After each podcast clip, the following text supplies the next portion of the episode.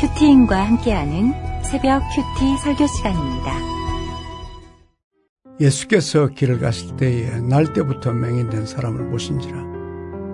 제자들이 물어 이르되 라삐요, 이 사람이 맹인으로 난 것이 누구의 죄로 인함이니까?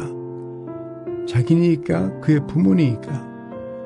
예수께서 대답하시되 이 사람이나 그 부모의 죄로 인한 것이 아니라 그에게서 하나님이 하시는 일을 나타내고자 하심이라.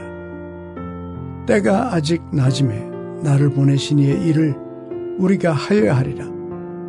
밤이 오리니 그때는 아무도 일할 수 없느니라. 내가 세상에 있는 동안에는 세상의 빛이로라. 이 말씀을 하시고 땅에 침을 뱉어 진흙을 이겨 그의 눈에 바르시고 이르시되 실로암 못에 가서 씻으라 하시니, 실로암은 번역하면 보냄을 받았다는 뜻이라. 이에 가서 씻고 밝은 눈으로 왔더라. 이웃 사람들과 전에 그가 거리는 것을 보았던 사람들이 이르되 이는 앉아서 구걸하던 자가 아니냐. 어떤 사람은 그 사람이라 하며 어떤 사람은 아니라 그와 비슷하다 하거늘 자기 말은 내가 그라 하니, 그들이 묻되 그러면 네 눈이 어떻게 떠졌느냐. 대답하되 예수라 하는 그 사람이 진흙을 이겨 내 눈에 바르고 나더러 실로암에 가서 씻으라 하기에 가서 씻었더니 보게 되었노라. 그들이 이르되 그가 어디 있느냐. 이르되 알지 못하노라 하니라.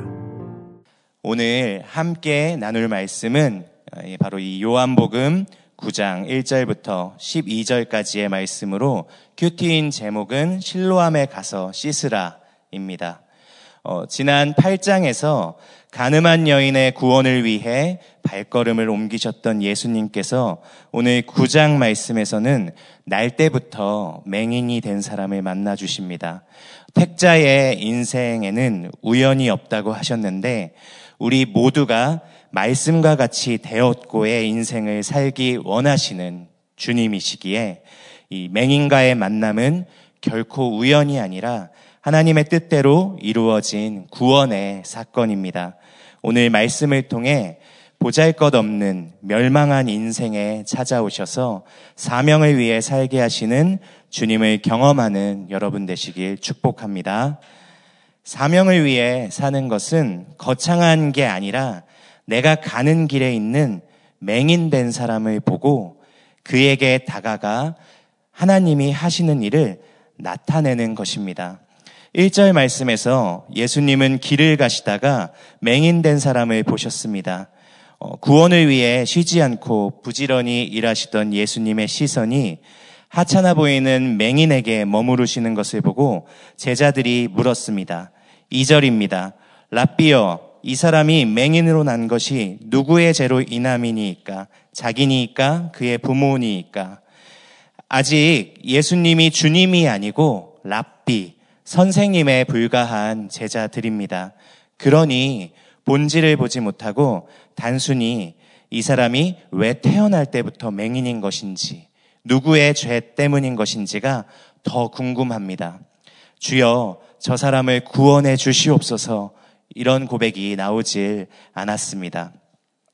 제자들의 어리석은 질문에 주님은 유대인의 사상에서 벗어나지 못하는 그들의 관점을 새롭게 해주실 답을 주셨습니다. 삼 절입니다.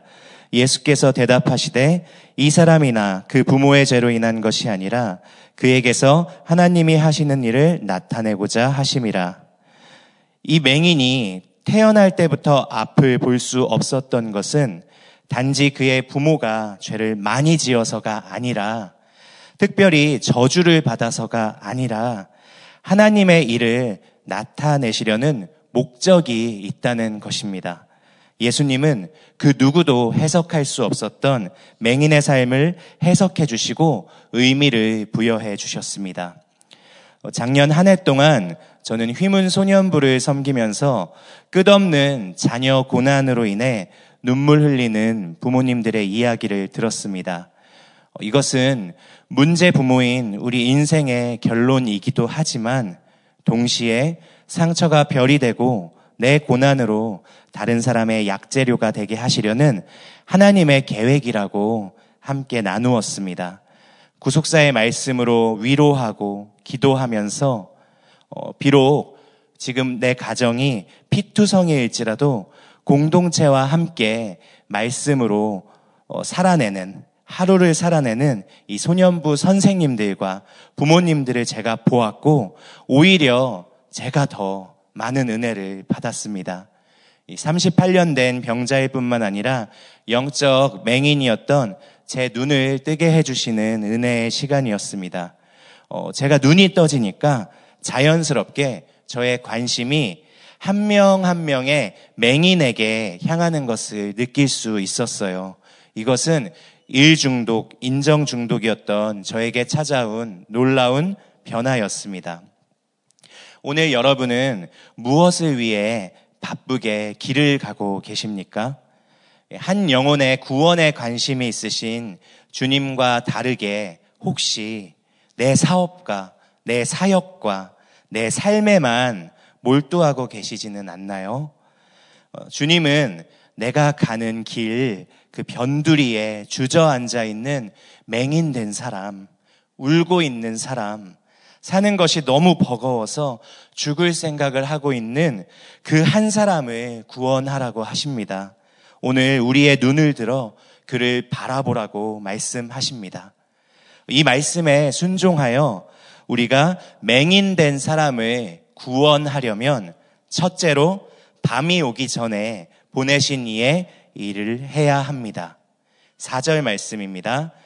때가 아직 낮음에 나를 보내신 이의 일을 우리가 하여야 하리라. 밤이 오리니 그때는 아무도 일할 수 없느니라.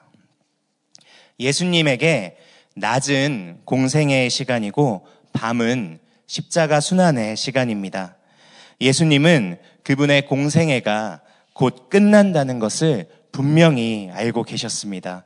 자신에게 시간이 얼마 남지 않았다는 걸 알게 된 사람은 일 분 일 초도 허투루 쓰지 않죠. 주님께서는 밤이 오면 그때는 아무도 일할 수 없다고 아직 낮일 때 나를 보내신 하나님의 일을 해야 한다고 말씀하셨습니다. 어, 저는 이 예수님의 말씀에 담겨있는 긴박함과 간절함을 이 아내가 아프고 그 암에 걸려서 아프고 나서야 조금 알게 됐습니다.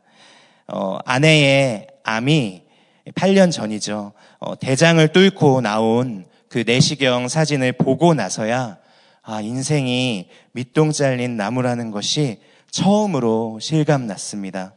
머리로는 사람이 곧 죽고 죽으면 천국과 지옥이 있다는 것을 알았지만 마음으로는 믿지 못했다는 것을 인정하게 됐습니다. 저희 부부는 밤을 맞이할 준비가 되어 있지 않았고 두려웠고 동시에 저희에게 얼마 남지 않은 이 낮을 낭비하고 있었습니다. 담임 목사님처럼 한 영혼의 구원을 위해 애통하며 복음을 전하는 것이 아니라 이 부부가 한 마음이 되지 못해서 서로 탓하고 원망하느라 아무것도 하지 못하고 흘러 떠내려갔습니다. 이 말씀을 준비하면서 이 모든 것이 낮의 소중함을 알지 못했던 제 죄로 인한 것임을 보게 해주셔서 회개가 되었습니다. 사랑하는 여러분, 밤이 오기 전에 아직 걸을 수 있는 건강을 허락해 주신 낮일 때 맹인된 한 사람의 구원을 위해 사는 우리들이 되길 소망합니다. 이 밑동 잘린 나무인 우리의 주제를 파악하고 밤이 오기 전에 보내신 이의 일을 해야 합니다. 오 절에 주님께서 내가 세상에 있는 동안에는 세상의 빛이로라고 말씀하셨어요. 오늘 말씀의 빛이 우리의 어두운 마음을 비추고 있는 동안 오늘 용서해야 할 사람을 용서하고 오늘 사과해야 할 사람에게 사과해야 합니다. 복음을 전할 사람에게는 가서 찾아가서 복음을 전해야 합니다. 시간이 얼마 남지 않았습니다. 적용 질문입니다. 내가 다가가야 하는 맹인된 사람은 누구입니까? 오늘이 내게 주어진 마지막 하루라고 생각하십니까? 그렇다면 오늘이 지나기 전에 적용해야 하는 남은 적용은 무엇이 있습니까? 맹인된 사람을 구원하려면 둘째로 실로암으로 가는 순종이 필요합니다. 육 절에서 칠 절입니다. 이 말씀을 하시고 땅에 침을 뱉어 진흙을 이겨 그의 눈에 바르시고 이르시되 실로암 못에 가서 씻으라 하시니 실로암은 번역하면 보냄을 받았다는 뜻이라. 이에 가서 씻고 밝은 눈으로 왔더라. 예수님께서는 진흙을 만들어 맹인의 눈에 바르시고 실로암 못으로 가서 씻으라고 말씀하셨습니다. 이 실로암 못은 예루살렘의 중요한 식수원입니다. 히스기야 왕 시절에 아수르의 공격에 대비해서 이 예루살렘 성 바깥에 있는 기혼샘의 샘물을 지하수로를 통해서 성 안으로 들여왔습니다. 예루살렘 성이 적에게 포위를 당하면 이 마실 물이 없어지기 때문에 생존을 위해서 수로를 판 것이죠. 즉 기온 샘물로부터 성 안으로 보냄을 받은 물이 이 실로암인데 연못의 이름이 의미하는 대로 실로암은 하나님께 보냄을 받아 우리에게 오신 생명이신 예수님을 가리키고 있습니다. 예수님은 영적 맹인인 우리의, 우리를 눈을 뜨게 해주셔서 어둠에서 빛의 자녀로 살게 하시려고 이 땅에 오셨습니다. 이 맹인을 고쳐주시는 사건을 통해 주님은 진정한 실로암이신 그분을 백성들이 세상의 빛으로 창조주 하나님으로 믿기를 원하셨어요. 하지만 안타깝게도 백성은 주님을 알아보지 못했습니다. 우리도 그렇습니다. 우리가 기복에 깊이 빠져 있을 때에는 주님 자체가 상급이 되지 못하고 문제 해결사이신 주님만 찾습니다. 어떻게든 내 문제가 빨리 해결되기만을 원합니다. 반면에 고난을 통해 말씀이 들리는 기적이 내 삶에 일어나면 이제 말씀으로 내 인생이 해석되면서 당장의 문제가 해결되지 않더라도 그 전에 먼저 주님께서 나에게 가라고 하시는 실로암 못을 향해 가게 되는 것입니다. 그리고 더러워진 나의 몸과 마음을 씻게 됩니다. 환경이 바뀌고 상황이 바뀌는 게 아니라 내가 먼저 변화되는 것입니다. 내가 변화될 때 내 배우자, 내 자녀가 구원을 받아서 변화되었다는 수많은 간증을 우리는 공동체를 통해서 계속 들어왔습니다.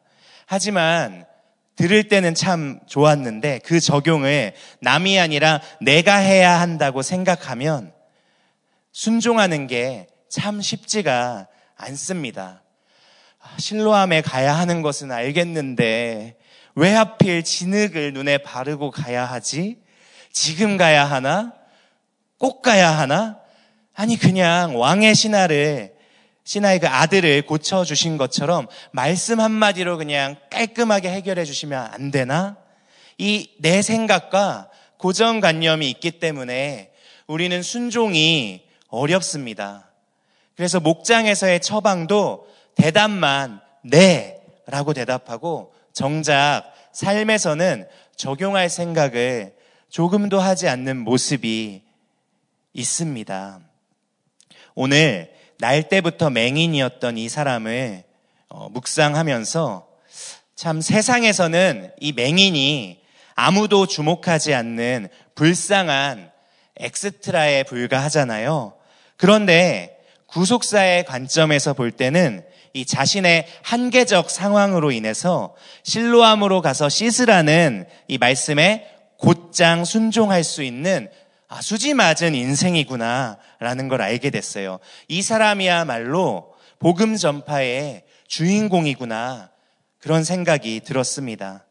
이 맹인은 내가 왜 진흙을 눈에 바르고 가야 하는지 이해가 충분히 돼서 간 게 아니라 자기 생각을 내려놓고 믿음의 대답을 한 것이에요.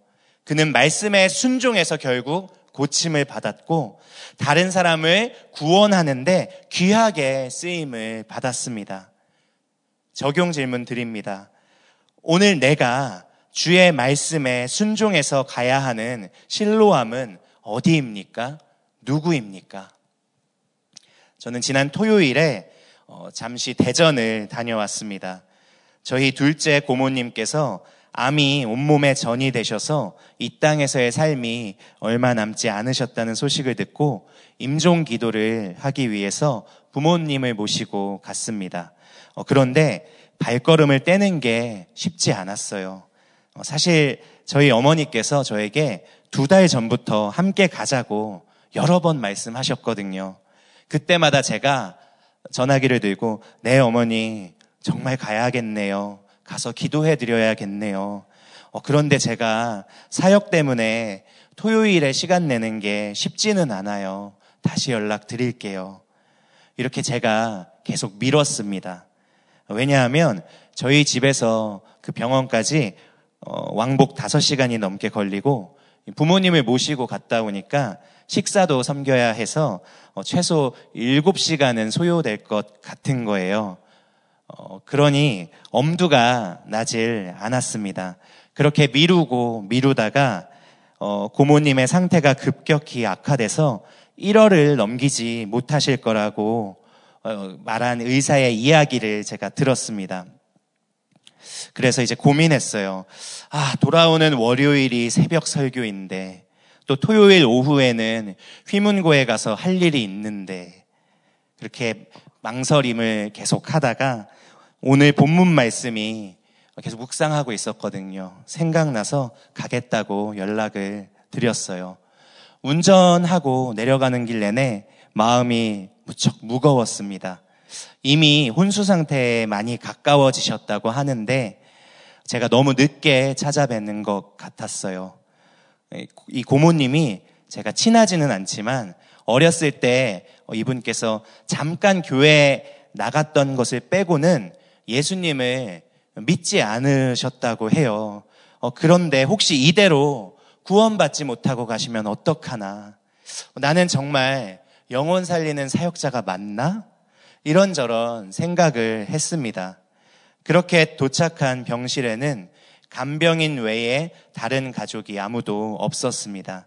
어, 그곳에는 마르고 쓸쓸한 모습으로 이 산소 콧줄을 끼고 눈을 감은 채로 거칠고 힘겹게 호흡하는 고모님이 계셨어요.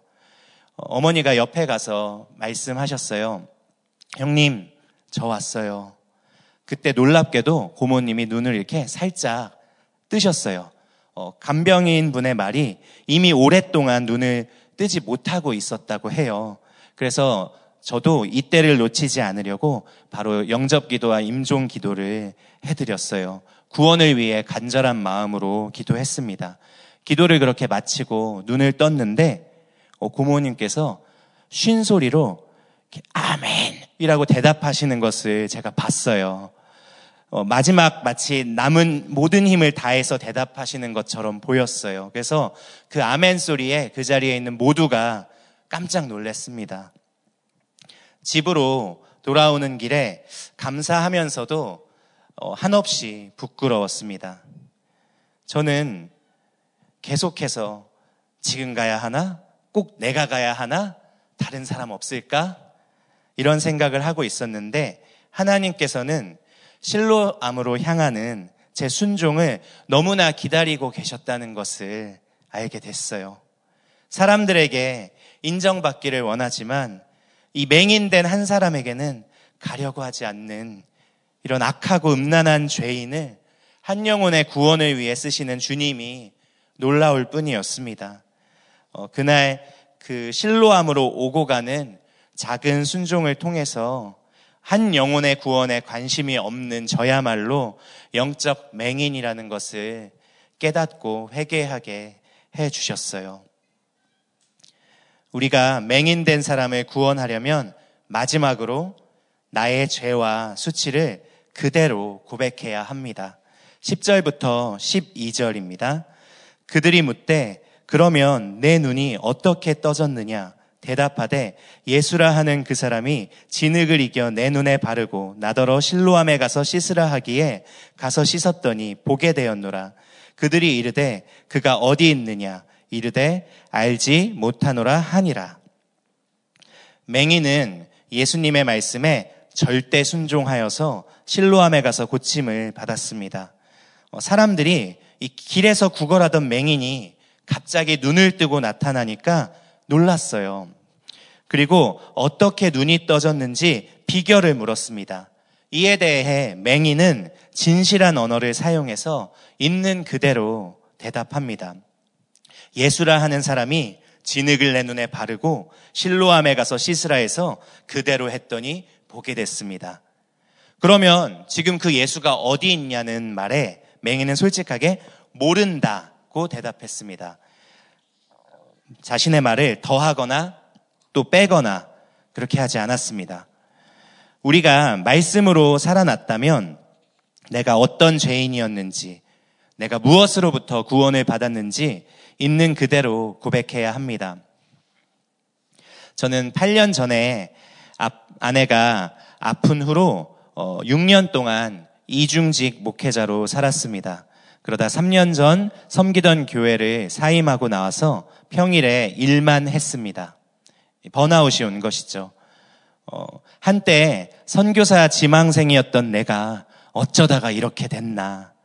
마치 이 모든 게 백 퍼센트 오르신 하나님의 세팅이 아니라 우연히 이렇게 된 것만 같아서, 나와 내 아내가 부족해서 결국 망했고 이제 모든 게 다 끝났다는 생각이 들었어요. 그때 가족을 통해서 해외에서 일하면 어떻겠냐는 제의가 들어왔습니다. 어, 제가 생각했던 것보다 훨씬 더 많은 월급을 주겠다는 제안에 어, 정말 마음이 흔들렸어요. 다 내려놓고 떠날까? 오랫동안 고민했습니다. 어, 만약에 현지에서의 진행 상황이 연기되지 않았다면 저는 지금 이 자리에 없었을 수도 있었습니다. 하나님의 특별한 개입으로 이 모든 것이 연기된 사이에 다시 제가 목회를 향한 부르심을 확인하고 이 세상을 향한 거룻줄을 끊을 수 있었습니다.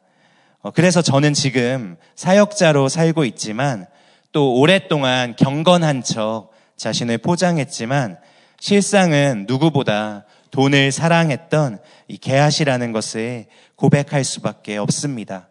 구걸하던 맹인은 바로 저였습니다. 적용 질문 드립니다. 나는 어떤 맹인이었습니까? 여전한 방식으로 나의 죄와 수치를 그대로 고백하고 계십니까?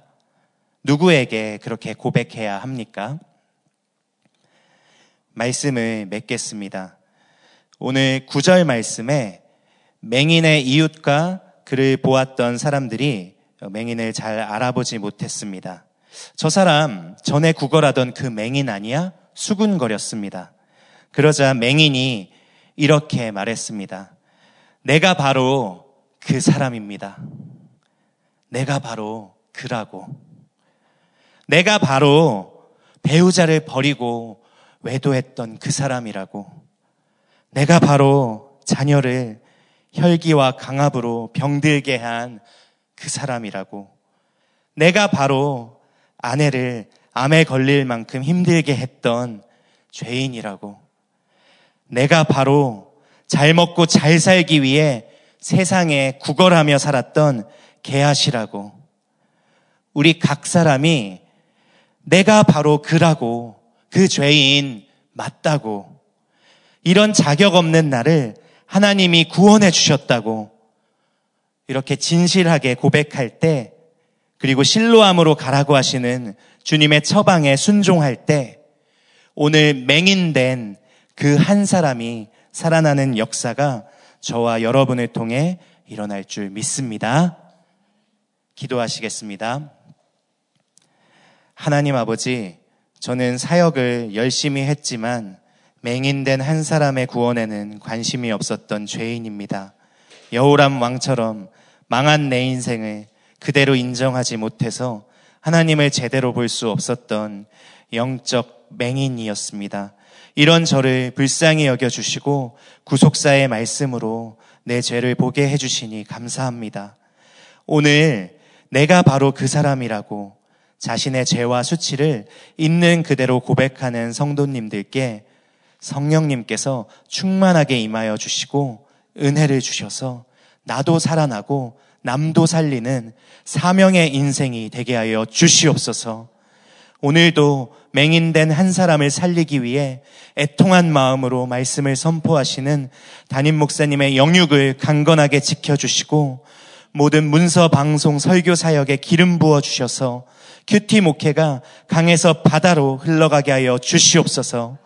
대구 체프를 통해서도 동일하게 한 영혼과 한 가정이 살아나는 역사가 일어나게 해주시고 광주 채플이 우연이 아니라 하나님의 뜻대로 준비되고 있음을 믿고 헌신하게 해 주시옵소서. 해외 띵크트립과 청년국 큐페를 통해서 우리 청년들이 학교와 직장에서 자기 생각을 버리고 믿음의 대답을 할 수 있도록 역사하여 주시옵소서. 하나님을 경외하는 위정자를 세워주셔서 독버섯처럼 퍼져나가는 이 나라의 낙태를 막아주시고 생명을 지키는 법을 세워주셔서 이 나라가 없어지지 않고 복음 전파의 사명을 감당하는 나라로 계속 쓰임받게 해 주시옵소서. 이 나라를 살려 주시옵소서. 세계 곳곳에서 자신의 수치를 그대로 고백하는 선교사님들의 삶을 지켜주시고 복음이 모든 민족에게 전해지게 하여 주시옵소서. 예수 그리스도의 이름으로 기도합니다. 아멘. 계속해서 오늘 주신 말씀으로 가정과 교회와 나라를 위해 기도하시겠습니다.